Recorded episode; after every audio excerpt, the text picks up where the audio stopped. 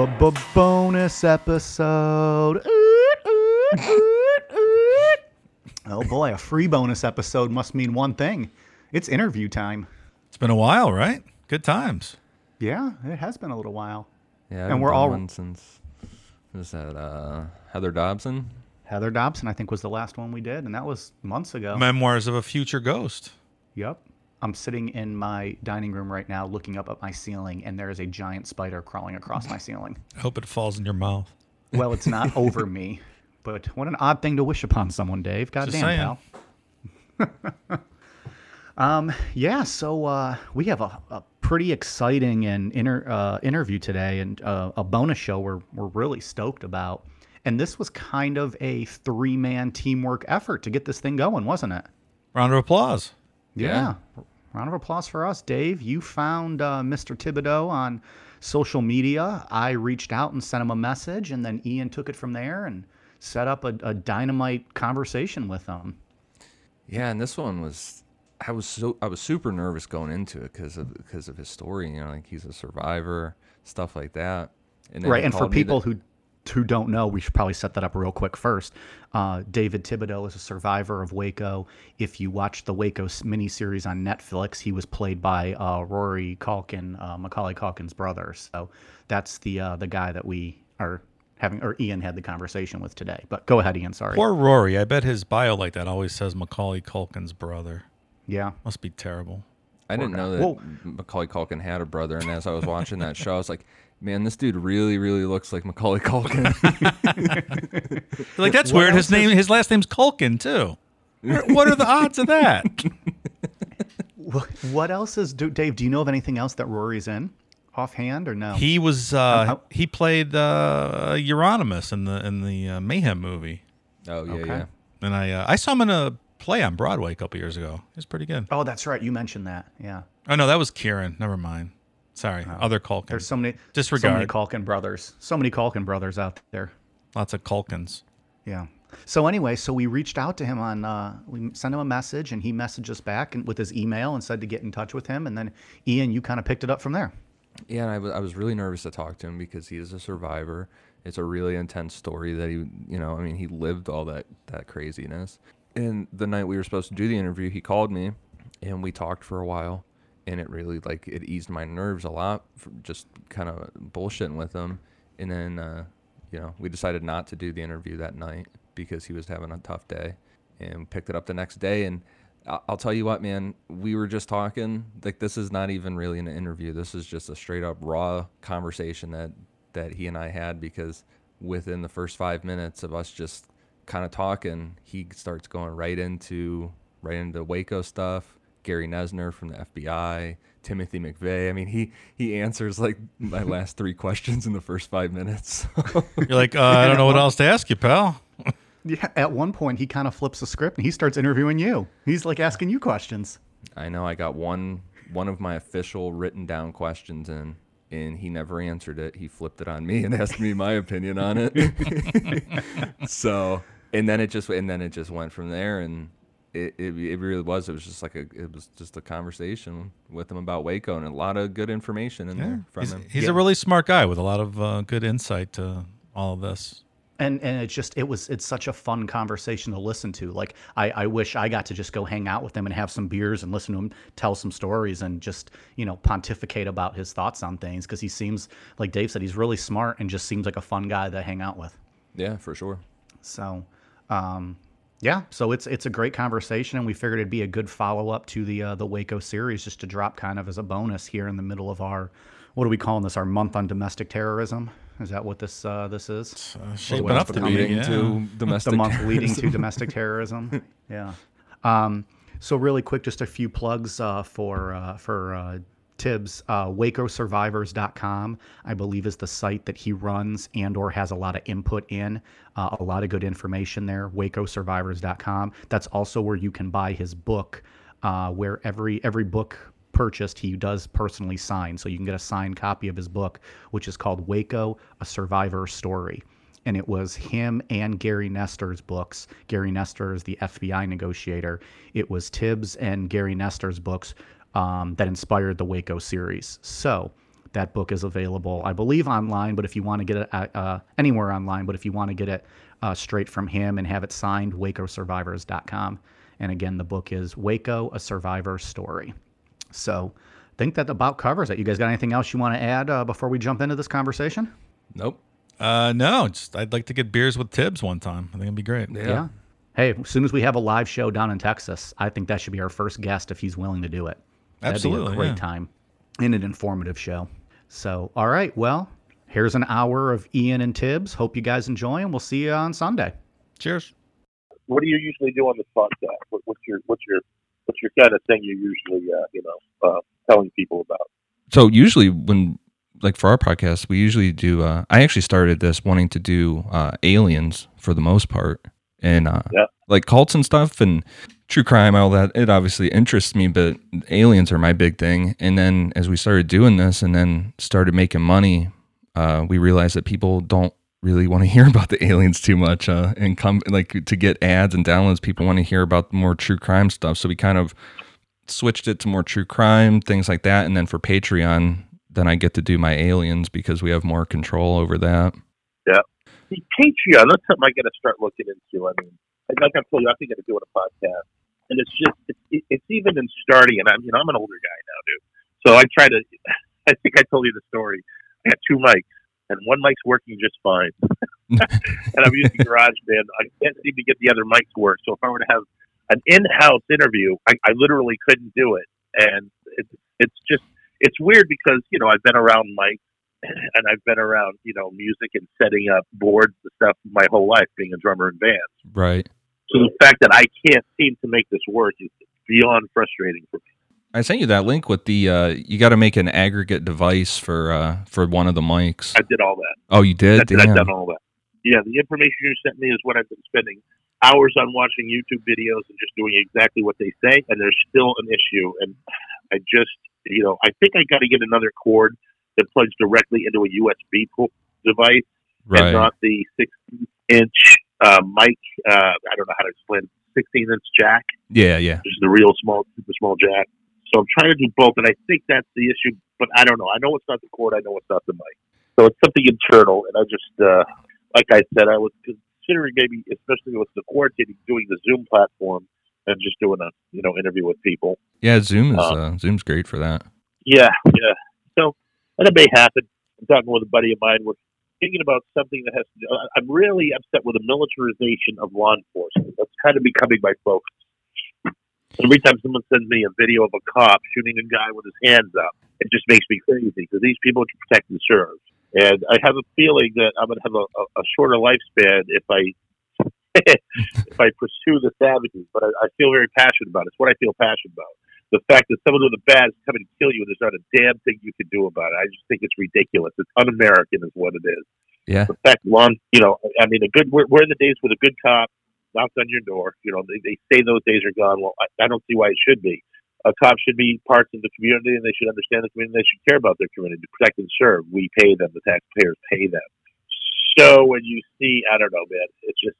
I saw a video yesterday. Some of a of a African American individual running toward a cop with his hands up. Yeah, he probably should have been running toward the cop, but he had his hands up, and the cop unleashed his entire magazine into this kid.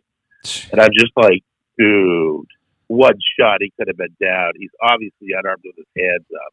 So it was just, you know, it's like if you watch, I was watching murder in front of me, and and I know that there's 90 percent chance that that cop's going to go through the system, and that a jury of his so-called peers are going to exonerate him because he's in law enforcement. yeah yeah for sure That's the problem with that's that's the problem with Waco. Sorry to interrupt. What were you saying, my friend? No, I was just gonna say that's like because we did Ruby Ridge two weeks ago, and now we're doing Waco, and I, that's a huge theme of what we're talking about right now is this militarization of law enforcement and kind of like an excuse to play army almost. No, absolutely. You know, with Waco, the big litigating factor to me that remains and causes me and other people to be angry about is the lack of justice. They try to go after the Davidian. Right. jury acquitted every all of all of the people of conspiracy to commit murder. Some of them were found guilty of a lesser charge than the jury thought would be time served for what they've already done while they were waiting for trial. And the judge gave them 40 years on this lesser violation. Uh, that, that's not what the jury had intended at all. had to take it to the Supreme Court for finally the guys to be let out of jail. So not only was there a miscarriage of justice there, but the fact that no government agency, no government officials who made the decision to go forward with with this insane raid have been held accountable. Not only have they not been held accountable, they've been given raises, promotions, they get their pensions, they get their retirement, and um, no criminal actions whatsoever. Okay, so what's the message we're sending here? If you work for the government, you can do whatever you want, and it's just going to be fine. What other job can you go in and screw up and lie to your boss on a daily basis? The bosses of the American people. Lie to your bosses on a daily basis and, and continue to have your job. I can't think of one, my friend. I can't think of one job out there that would allow that to happen, other than being a federal law enforcement official. You're, so you're that not wrong. going to change. And here's the problem. Here's where you know it's extremely frustrating when there is no justice, when the system is so corrupt that it will not go after the murderers in its own system, then you get a populace that remains angry. And then two years after, you get someone like Timothy McVeigh who blows up the Oklahoma City building, the Oklahoma City bombing of, of the federal facility where all those children died. No one was more horrified with that than the people of Mount Carmel, the people that had survived and lived through all the hell that we lived through. So um, that's what that's that's what you get though when you don't check your own people and have some kind of semblance of of liberty, of righteousness, of justice. Justice is the big. It's the lack of justice that causes people to remain angry. So when a cop kills a black kid in the inner city, and the videotape comes out, you know, the cop says, "No, no, you know, he was he had a gun." The videotape comes out when the kid's got his hands up, and that kid is now dead. Okay, uh, and then a jury of his so-called peers uh, justifies it and say, uh, you know, he was within his rights to kill the guy, and nothing happens to the cop. What happens? The people in the city go crazy, and rightly they should. It's it's it's it's it's sanctified murder of the state. Listen, change it. Stop making people pissed off and do stupid things and get in confrontations with law enforcement. Fix it. Fix the system. Do something about it. You people in power in your cities and your states, go after the murderers. Seriously, stop it. Educate your police forces that they're there to protect and serve and do the right thing. Have the body cameras, you know, and listen. If, if cops doing his job, there should be no reason for the, the a body camera to malfunction. There should be no reason for kids to be killed needlessly. So comply or die it seems to be the message that they're sending. Comply or die. Reminds me of RoboCop. Yeah. You have 15 seconds to comply. You have 10 seconds to comply. And you're complying and the thing's malfunctioning and next thing you know you're dead. Yeah, and there's there's a whole. Uh, I think part of the problem, at least the way the way that I look at it with that, is that there's there's obviously some there's a lot of good cops, but there's a there's a major issue in just protecting themselves. You know, protecting their their fellow police officers, no matter what happened in the situation. Yeah, it's it's the thin blue line, and that's another problem. A serious problem. It has been forever. Uh, cops are a member of a brotherhood, and I understand that they are putting their lives on the line. I totally, totally understand that. But again, if you're a cop and you've taken a pledge to the Constitution, you've taken a pledge to serve your community, then by covering up another cop's ill deed, is you're not you're doing no good whatsoever for the community. You're doing no good for the oath you've taken. You've actually gone against the oath you've taken to serve the public, and you're you're now in you're now in apostasy, if you will. I mean, you're, you know, apostasy is probably the, the wrong word, but you're well, you know, you're committing crime. Yeah, Okay, you're covering up for, for a fellow man in blue, and that's you know, like I said, I understand that. But look at Gary Noesner. Let's take him as an example. You know, the FBI negotiator who whose whose other book was was the basis for the the Waco six part series. My book, Gary Noesner. Gary Noesner has not made a lot of friends in, in, in law enforcement because of what he said, but he told the truth. He, you know, believed that he believed that David Koresh was wrong, that David Koresh was was culpable, but he also believed that a lot of mistakes were made internally, and that people were coming out. More people would have come out. Maybe everyone would have come out had they heeded what he was saying to them instead of gone in and taken the military the militaristic approach. So, what's my point? My point is that there's an example of an FBI, someone on the inside, all right, someone who's supposed to be the good guy, that actually has done the right thing, despite the fact that a lot of his fellow uh, agents are probably very upset with him. So it's it's about honesty. Listen, you we're going to live this life, and then after it's going to go very quickly, and we're going to die. We're all gonna die. No one gets away with it, right? Right. No one's gonna survive it. So, what do you want your legacy to be? You know, what what do you want to stand before the Creator or God or whatever you want to call uh, the eternity? Mhm. Once we once we get rid of this mortal coil, you want to say that, oh yeah, I lied and covered up for my friends, and I was, you know, um, you know, basically misled the public, or do you want to say, no, I was honest, I did the best, and I screwed up, but I did the best of my ability to, to do the job and make sure that, you know, I wasn't trying to pull the wool over people's eyes. You know, I think that it should be clear, the right choice, and people know it. And there are some people out there, a lot of them, sociopaths that are in government. They don't have any feelings or empathy. They don't give a crap, dude. They do not care. You can be the most feeling person in the world, watch the Waco six part series, and be like, "Oh my God, those kids!" And that's fine. I, you know, I appreciate empathy because I am a feeling person too, and I get it. Mhm. But you got to understand, there's people in this world that do not care. They feel no empathy. They don't care. those are the people that tend to go into, you know, positions of power. There's a lot of them. There's more than more than you might think. And so, wow, you know, that let's think of a judge without empathy. Let's think of a cop that has firearms and is between the law and he and is between you and, and his perception of the law without empathy. Oh my God, dude, that's just it's, that, that's horrendous. That's what's happening here. I look at a cop shooting a kid with his hands up, and I'm like, I get angry. I'm like, how can you even do it? And I have to stop and say, okay, you know, human nature. There are people that do not care, and sometimes they have a badge and a gun. Now, listen, man, I, I'm not trying to come down on law enforcement. I know it sounds like it. I just want the system to do the right thing. I want people to do the right thing. That's it. If cops did the right thing, guess what? People would be angry. I think on your hand, it's probably a, it's a really unique situation because you were part of like the biggest you know injustice involved in law enforcement in this country. I mean, at least one that is uh, very popular in everybody's minds, and it was a huge tragedy. So I think it's a you know it's very unique in your position. Yeah. During that, you you hit on like three or four of my questions in that. I tend to do that when I get on a tangent. you you just you just want to jump into to my first question then, since we're going. Yeah, let's do it. Let's do it. Yeah, we're, you know, this is a good start, don't you think? How did you end up meeting David Koresh and, and what persuaded you to go to Mount Carmel? Because I know from reading your book, it's it's not it's not exactly like how the uh, the Netflix series portrays. Um, okay, well, let me ask you, what do you mean by that? there was a monastic lifestyle, but there, there wasn't a community there, which was something that was very fascinating. So, what's your perception from reading the book and then watching the series? I'm a Um, little too close, so I'm more interested in how you view that. The the the series for me personally, it left me feeling really upset and very uh very personally very angry with the whole situation on how everything went down.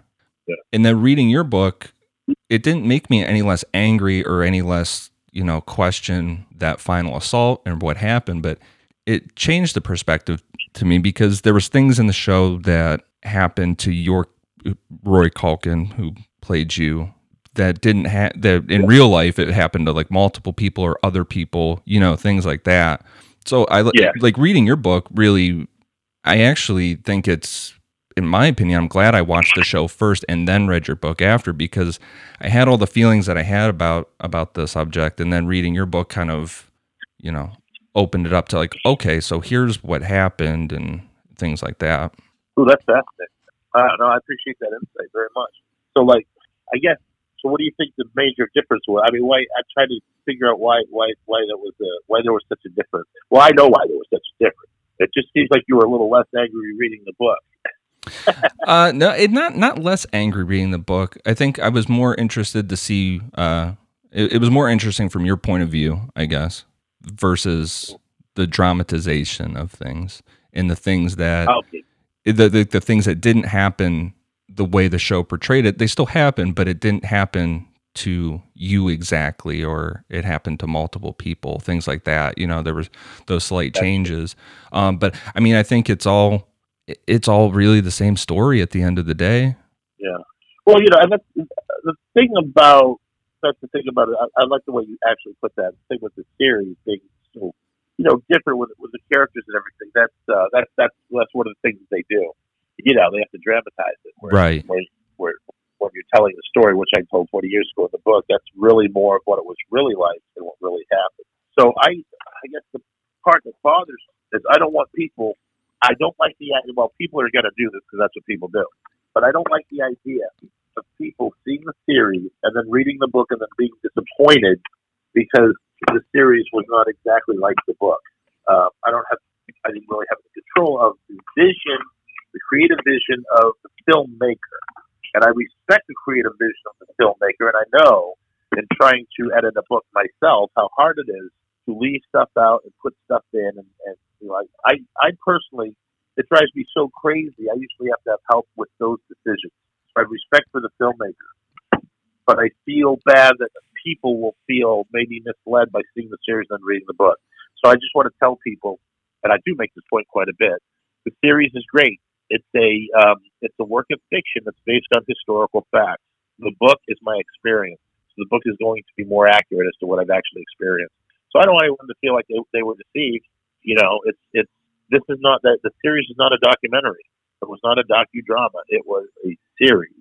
Uh, I want to do a docudrama, and I want it not a docudrama. Let me take that back. I want to do a proper docu series where there's lots of time to answer all the questions and talk to people on both sides of the fence, and you know really get to the bottom of some of the issues, like the who fired first issue. We can pretty much settle that. The ATF is just was just wrong, and their assessment they just they just straight up lied. But the fire, there's still a lot of controversy. Right. Who started the fire? How the fire started?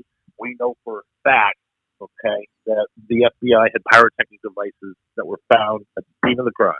Six different pyrotechnics that were mislabeled as silenced. You can't get around that fact. You, FBI, through the media, said that there were no pyrotechnic devices used. The people inside started the fire because it was a mass suicide. We have infrared video that shows people being shot trying to escape. There are shooters next to the tank, fully automatic weapons, shooting into the back of the building where there was a media blackout.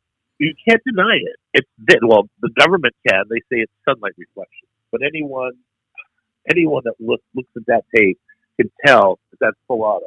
But that is not sunlight reflection. And there was some kind of gun battle going on behind Mount Carmel. We got two explosions in the gym area as the dog running the gym. Very bright white lights that come up on the infrared. Okay, so these are facts. These are facts that nobody talks about. These are facts you'll never see NBC, ABC, or CBS even talk about. It's so radical that they just say it's conspiratorial. Oh, that's conspiratorial stuff. And by putting it in that one giant denominator, conspiratorial, they turn people off looking into it further. And the truth is, this evidence exists. Period. End of story. Now, let me try to be somewhat balanced, which is not easy being a survivor.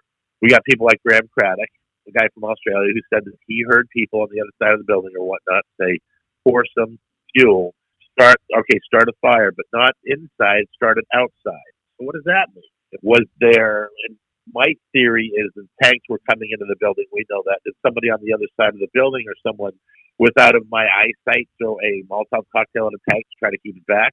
I don't know. I didn't see that. Okay. But that's what somebody has said. Nobody in the section of the building that I was in saw any of that.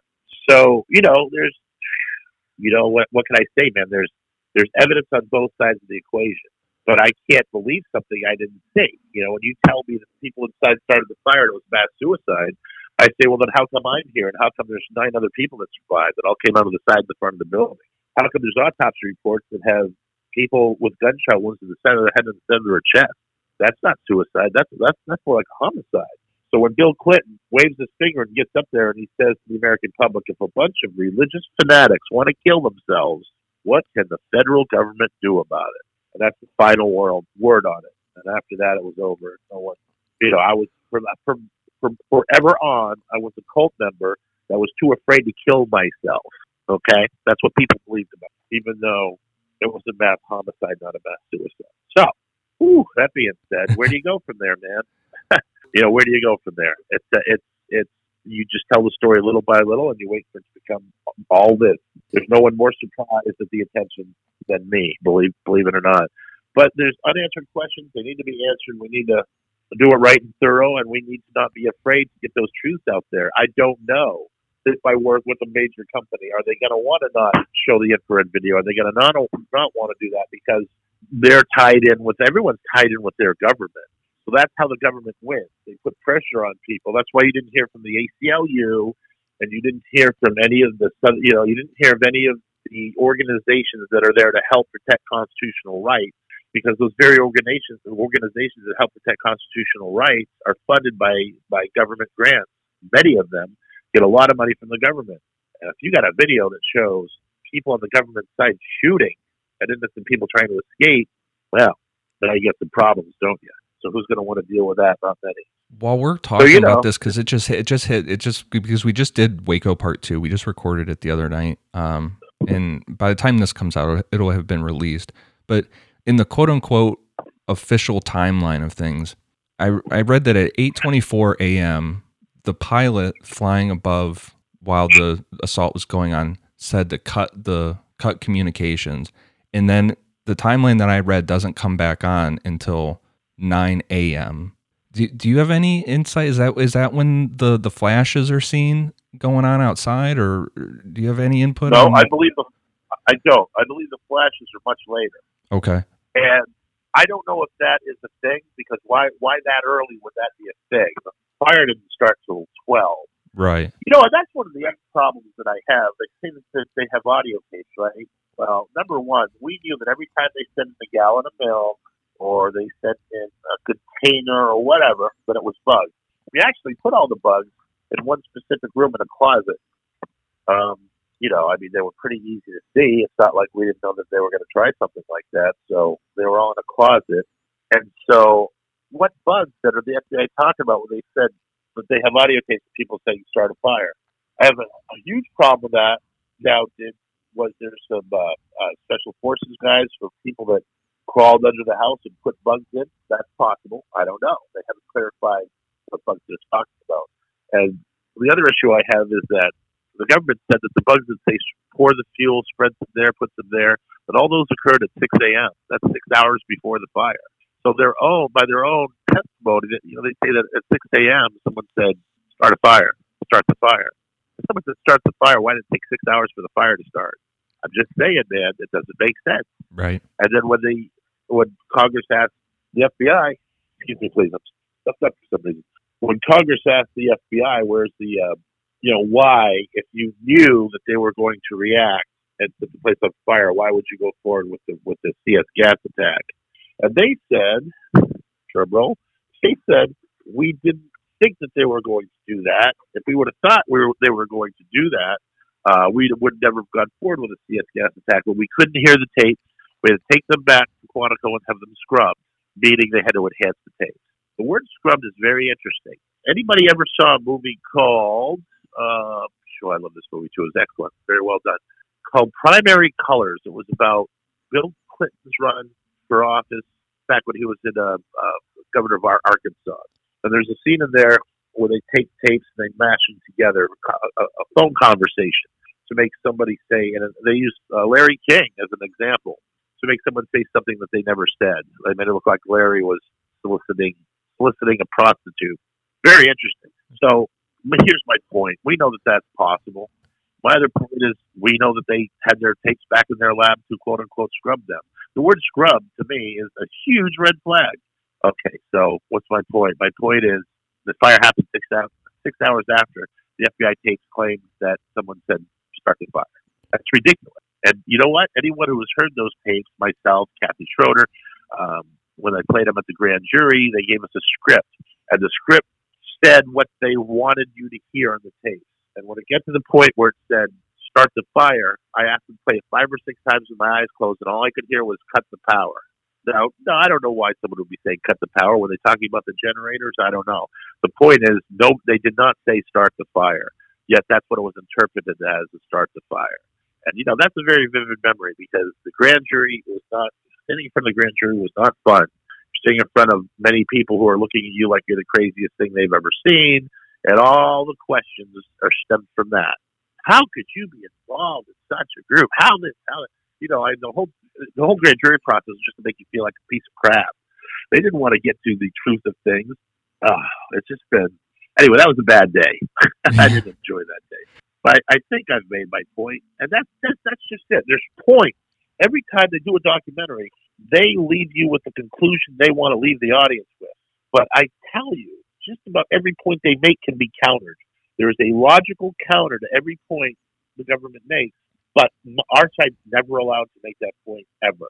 And how do we make the point? Through podcasts, through writing a book, the days, weeks, months, and years it takes for it to reach a mass consciousness level when you do not control the press and the media. That's how you make your point. So let me segue into this. so what can I what can we do about that? Nothing. But what did I do about it? I made sure that the government was not allowed to rewrite history the way they want it rewritten. We all know that history is written by the victors.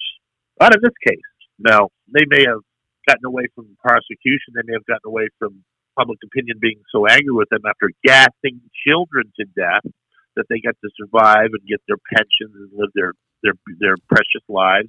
You know, going and taking the kids to Disneyland every year, whatever the hell these people that control the, the press and lie to the American public do with their spare time. But guess what they didn't get to do? They didn't get to change history. It's taken 27 years, but they're not going to change history. Okay? Um, they can. I could die tomorrow. They literally, they could take me out. I could have a heart attack. It doesn't matter. It's done. I written the book. The series is out. The damage is done. Okay, whatever. Um, that's it. That's my role. I just wanted to make sure they didn't rewrite history. I did not think it would get to be this. You know, I thought there would be a little thing, a little blurb in American history, and maybe 200 years down the road, someone would accidentally find my book and go, "Oh, that's interesting." But I'm glad. You know, my dad's a history teacher. History is important. Understanding the past is important, even if most people today don't think that it is. Right. Yeah, for sure. And uh, that's incredibly important. And so that's it. Uh, I, I don't know what more I can add. um, they're they're not going to be able to rewrite history. There's it's too late for them. So na na na na na na.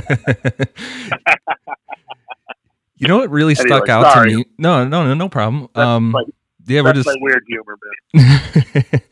the one the one thing that stuck out to me with the government trying to push the idea uh, that the tapes say that you guys started the fire was when there's things like it took them six years to admit that their that pyrotechnic devices were used, and then I think it was Times uh, came out with an article, or maybe the New York Times, um, that over a hundred agents knew about those pyrotechnic devices, but no one said anything for for the six years. And then that paper, with permission, you know, acknowledging that was absent from the the 1994 congressional investigation.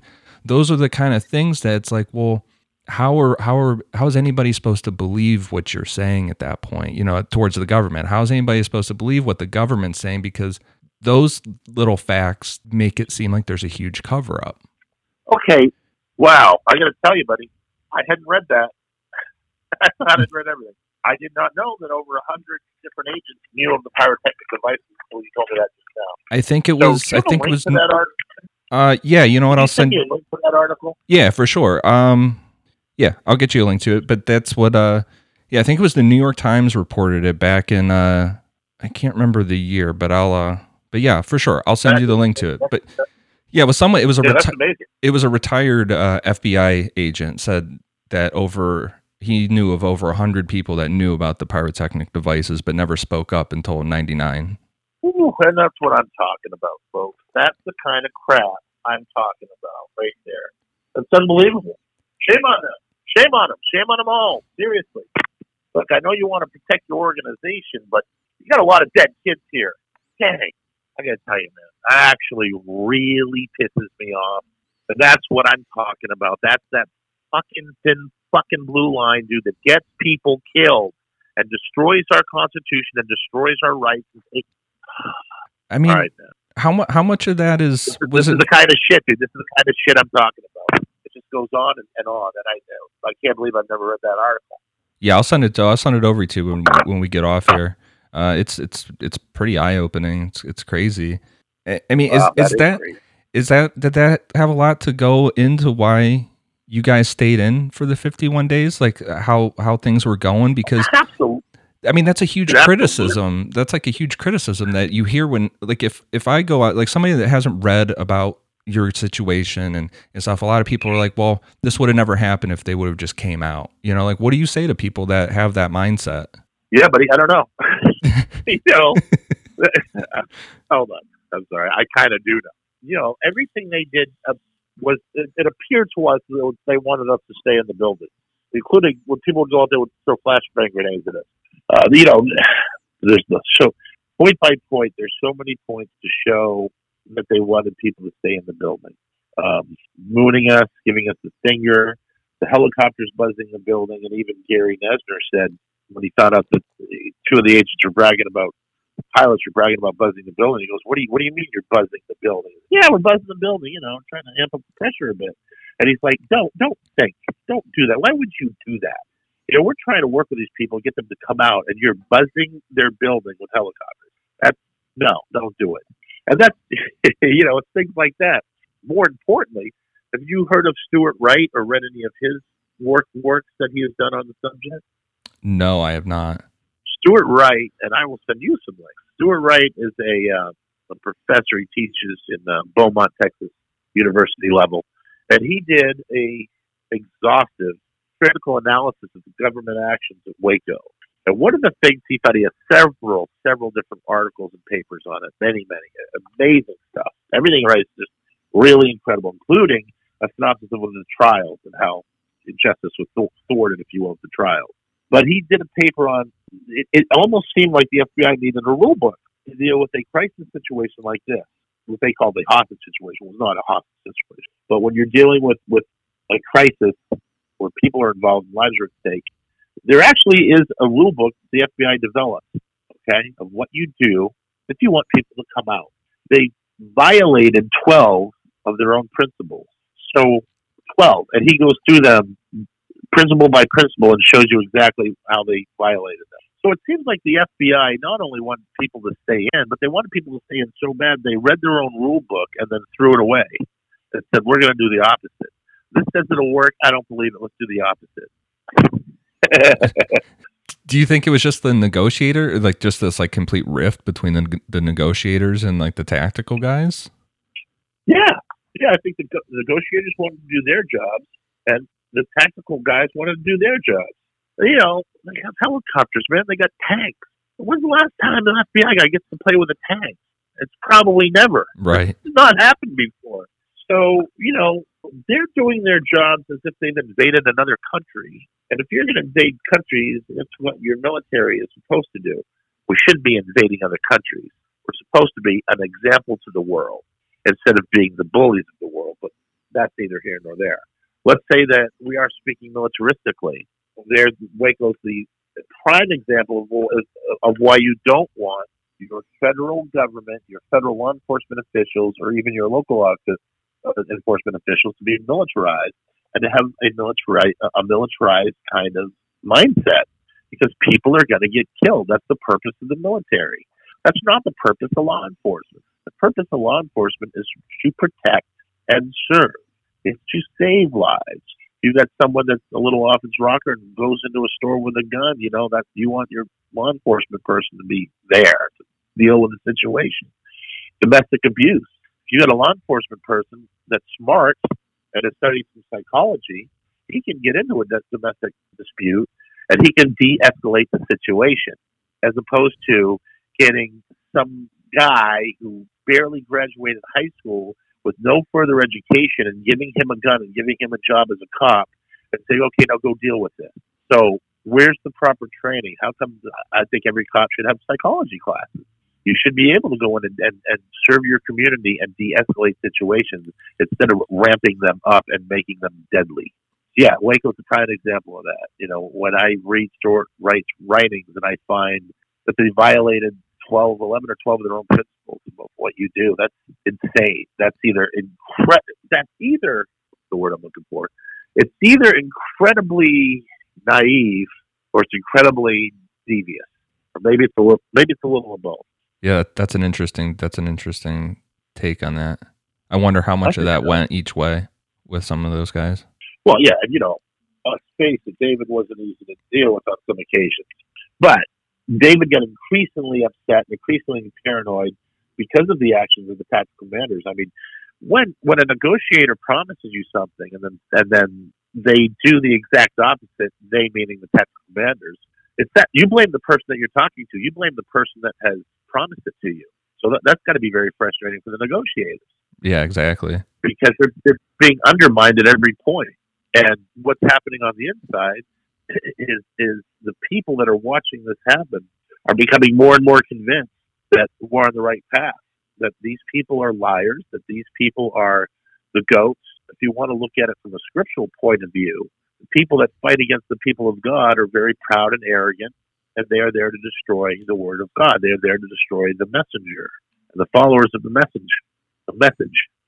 That's what they're there for. That's that's scriptural. I mean, that's for thousands of years that's been going on. The Jews that, that held up at Masada in 70 AD, they believed God was on their side. The Romans were going to be defeated. God was going to come down and save them. God didn't. The Romans got in. They ended up. The Jews ended up taking their own lives rather than rather than give the victory to the Romans. So that's after three years of being holed up in a mountain palace. Herod's mountain palace. Uh, it's an amazing story, Masada. But the point is the same. The people on the inside that are being victimized feel like they are the people of God, like they're the humble and, constri- and contrite spirits and that the individuals outside are the ultimately pride and arrogant. They are they are the spirit of the world. They are the spirit that will just try to destroy spirit of good, spirit of God. And that's what the FBI agents manifested daily. Ultimate pride and arrogancy.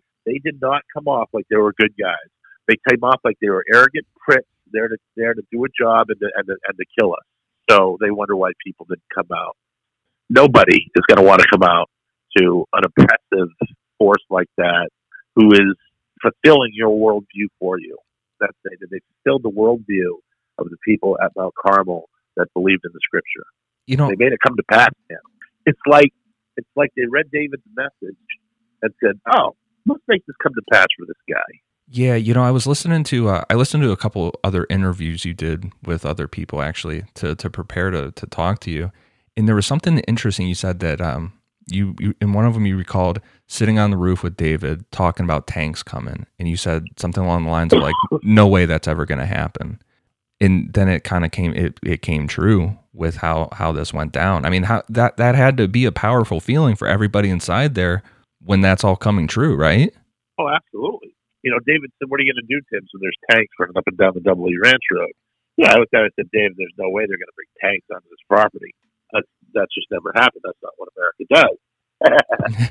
Boy, was I wrong. You know, three months later, or I can't remember, it was three or six months or somewhere in there.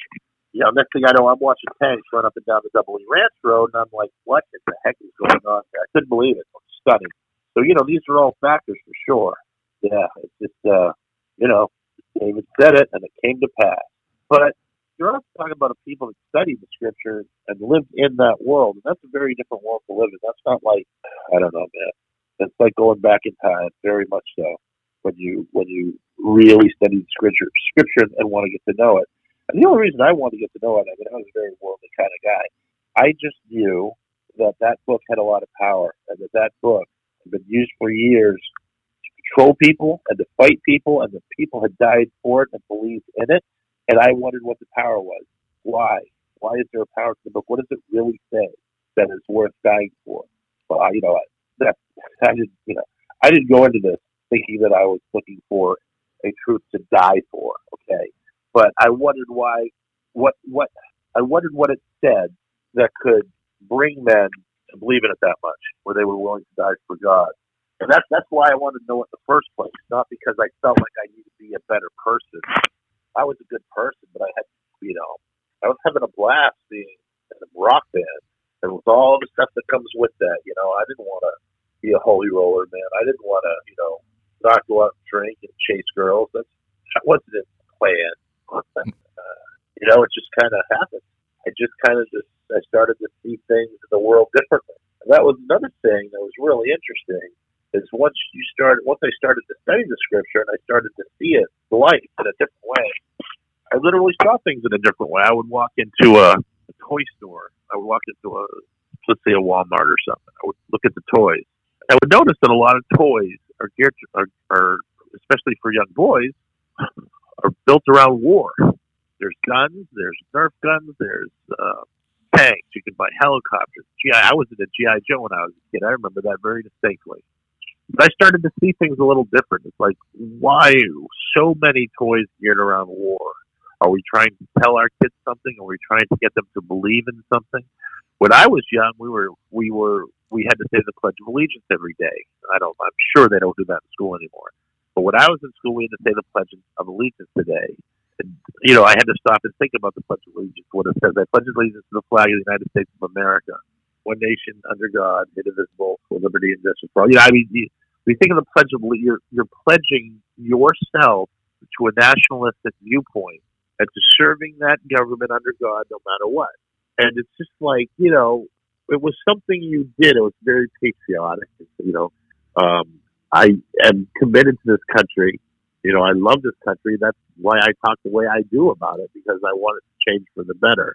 But the point is, in studying the scripture, I started to see everything a little bit differently. I, st- I started to see why toys are geared toward war.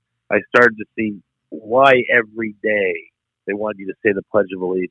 Like, you know, they want you to be involved in this. When when when, when duty is, when duty calls, they want you to come and not think about it. Just follow orders and do whatever they say. And that's been a big problem with about all the wars. We think of World War II, the Japanese bombed at Pearl Harbor. Okay, everybody signed up. Every just about every able-bodied American male signed up for that righteous cause to go and fight Hitler and go and fight the Japanese because they attacked us. And it was a sneak attack. And it was terrible and it was evil and it was wrong. And, you know, we're going to get you back to killing our countrymen. Totally get that. That's great.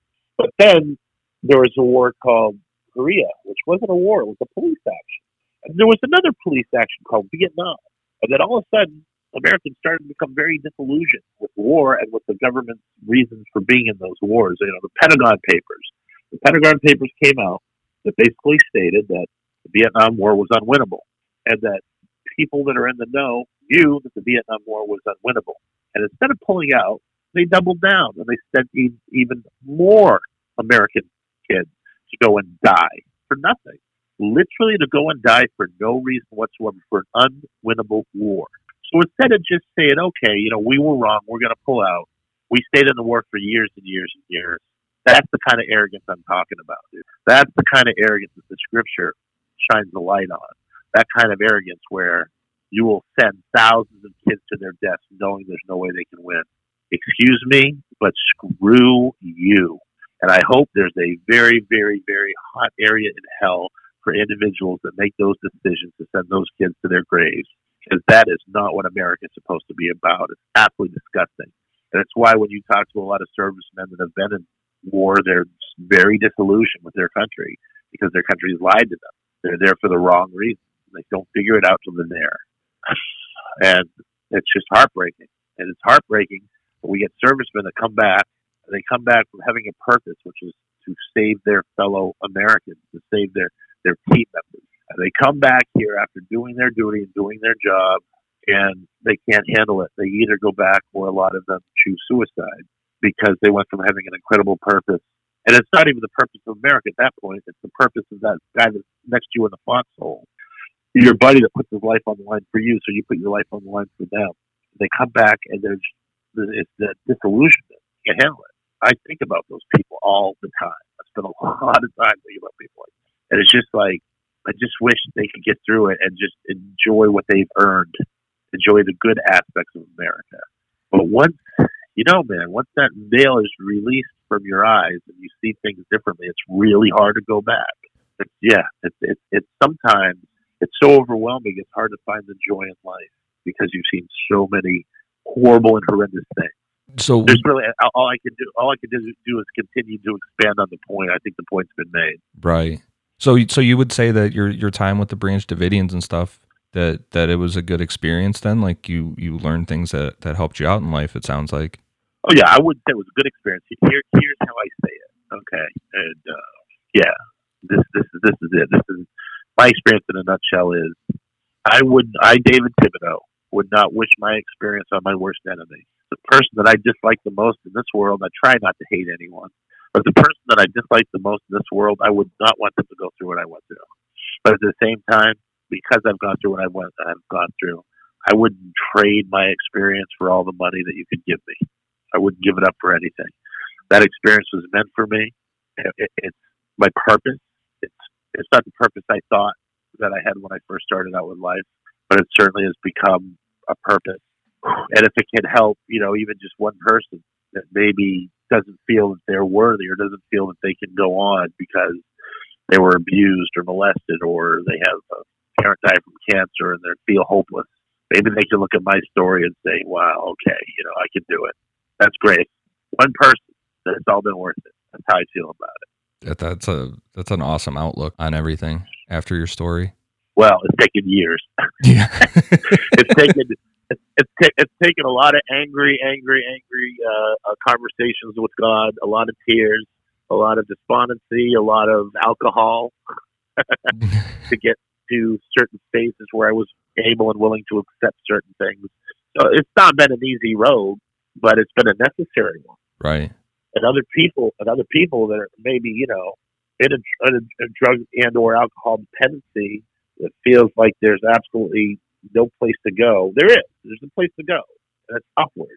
And you just got to get to the point, man. If you're listening, where you want your soul back, and you say, "Okay, I want my soul back. I, I screwed up. I'm sorry, God. Help me out here, will you?" And you got to get rid of all your negative influences. And you either have to move, go home, do whatever you got to do to get those negative influences out of your life and start it all over, dude. Just just look to a higher power and say, "Yep, I can do it," and you can. You just that's what it was for me. I wanted my soul back. I wanted I, I wanted to stop giving up the power that, that that I was giving with my experience. That's what I did. I hid from it. I ran from it. I gave up my power for years. Look, it's I don't I don't I think I I think that had to happen. I don't think I would be here. I don't think I could deal with this. I couldn't deal with the thousands of people that I'm hearing from every day wanting to tell me their life stories uh, because now it's on Netflix and millions of people have seen the story. I couldn't have dealt with that back then. No way. So I had to go through a whole rasher of shit to be here and be able to have that outlook that you say is, you know, a positive outlook. It wasn't easy. It's a lifetime of experience to have that outlook. But it's the truth.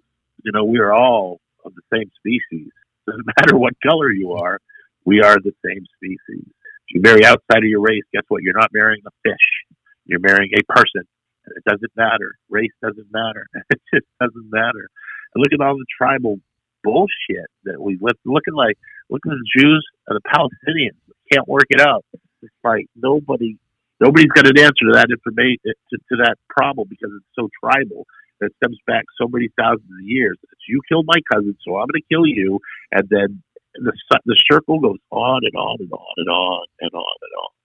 And that's what, honestly, that's what I see in law enforcement. You know, I don't want that circle to go on. You know, we're supposed to love your friggin' neighbor, man, not shoot him. So That's uh how's that? yeah, that, man, this it's super powerful stuff. I think I get lucky once in a while, but I could have done this last night. We talked last night. We were going to do this interview last night. I'm like, dude, I've had a crazy day. I just like, we got to do it. You know, we got to do this interview tomorrow. it won't be any good.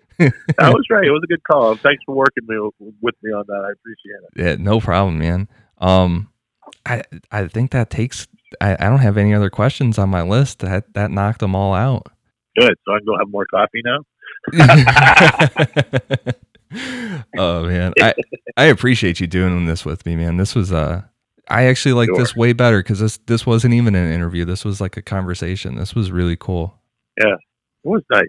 I, I enjoyed it. Hey, can we talk about uh, real briefly before we go about some of the things that are going on in Mount Carmel on my website? Yeah, for sure. Sure. Well, um, I've been okay. I'm in Waco. I'm from Maine. I sold my drum set in Maine. I got an apartment in Maine. I've been here for almost a year in Waco, and I came down to start giving talks to some of the people that are going out to Mount Carmel because of the series. They wanted to talk to, you know, a survivor. Heather Jones, one of the nine-year-olds that came out during the siege, she was living on the property for a while. Well, there's a guy that's running the property, and he's uh, he's uh, an older guy. He's in a in a wheelchair. He's claiming that he's a, the preacher out there, that he's the next inspired one. The problem is nobody. Um, he doesn't have a following because nobody believes the scripture. Now, this guy used to study under Lois Roden, and he followed George Roden, Lois Roden's son. I'm not going to get into that history because that's uh, just crazy. You guys look that up. Really weird stuff. But to make a long story short, when David Koresh took over the group, this guy Charlie stayed with George. Uh, George kicked him out, he had to leave the property. So after all of this happened, Charlie came back onto the property, and, and, Clive, was one of the survivors, agreed to let Charlie stay on the property. It was actually Maribel Jones. So Charlie's been living out on the property for over you know 20 years or so now. Basically, just living out there. Uh, we had let him, and it, by being a very uh, hard person to get along with, he is. Uh, most people can't deal with him, and they, they end up leaving. We got to the point where he asked me to leave when I was out there talking to people. A lot of people were coming out there to speak to me, and I don't think he liked that he didn't have the attention. So he asked me to leave from the place that I was living in, which was a, a house that was on the property. And he said I didn't have to leave. He didn't technically kick me off the land, but he said that uh, he needed the space there for a Holy Spirit structure, which is ridiculous because it's not a Holy Spirit structure. He does nothing with it. The point is, he wanted me to live in a tent or something in the in the hundred degree weather. I'm a pretty big guy. I don't think I would have lasted more than two weeks. So I was forced to leave the property. And then basically Heather Jones, who was nine when all this happened, lost her father, David Jones. Her grandfather, Perry Jones, lost David Koresh, was her uncle. So all of David Koresh's kids were her cousins. She lost over 13 family members. And she couldn't deal with the pressure Charlie was putting on her, so she and her family left. So this guy is now out there. People are coming from all over the country to see the property, to see where everything happened. And the only person they have to hear from is this guy Charlie, who was claiming he is a survivor. He is not a survivor. He was not there. He did not go through any of this. He's just basically been living on the land. And not only is he claiming he's a survivor, here's the worst part. He's taking money. He's asking for donations on behalf of the survivors. And so what I tell people is I say, please respect the property and don't cause any violence or bodily harm to Charlie. Go out there, enjoy the property, you know, get, get the feel of, you know, a place where so many people lost their lives. But if you donate to Charlie Pace, who's living on the property, just know that none, none of the survivors actually get a cent from it. It all goes to Charlie and his family. Hmm. Give a cent to any of the survivors. So that's what is, you know. So here's my long story short, which and, uh, I just made it a very long story. Sorry about that, guys. But the bottom line is I have started the Mount Carmel Historical and Preservation Fund. And at this point, I need to hire a, a, a real estate attorney to see who actually owns the property. It's supposed to be owned by the church, not by one individual. I need to be able to, to fight him on this.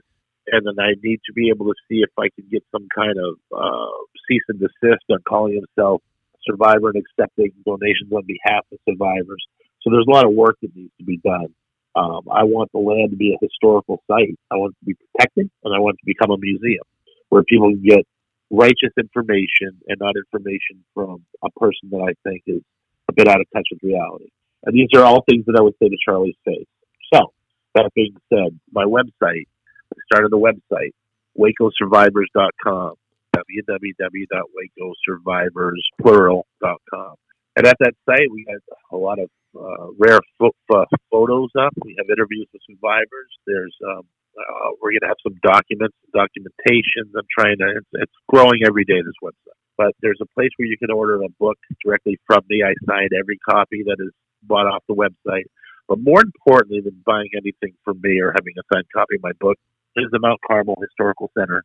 Uh, the fund. The, the fund is going toward fighting this very real fight to make it a historical place and not in the hands of one person. So we need a lot of help with that. So anyone, if you can give five bucks, if everyone gave five bucks, I'd be able to fight this thing. Uh, you know, if you don't have a lot or I don't have anything, I know a lot of people lost their job. I absolutely understand that, man. You know, just uh, your good wishes are, are, are enough. But if you're in a position where you can help a little, we'd greatly appreciate the help. Yeah, and I'll put a link to the website in the uh, in the show description when I post this, so then so then everybody can head over there and just just get it right Great. from the description. Great, thanks a lot. It's a, really a big help. I might have to hit up one of those signed books too on the store. sure. Yeah, I, have some of the documentaries too. The rules of engagement. There's several really, really good documentaries on the subject. That, but if you know, you know, if people really want to know what happened, that's not, that's, the, the rules of engagement was great documentary. It was nominated for an Oscar. I mean, it's phenomenal. Uh, that's a good way. That's a good start for those that like the visual or some of the documentaries. I have copies of those available too. awesome. Well, hey man, I really appreciate you doing this. This was uh this was super fun. And I feel like we Thanks got a lot of good it. yeah, and we got a lot of good information in here, man. It's awesome to hear it from from someone's uh from someone who lived it, to, you know, point of view. Thanks, man. I appreciate that.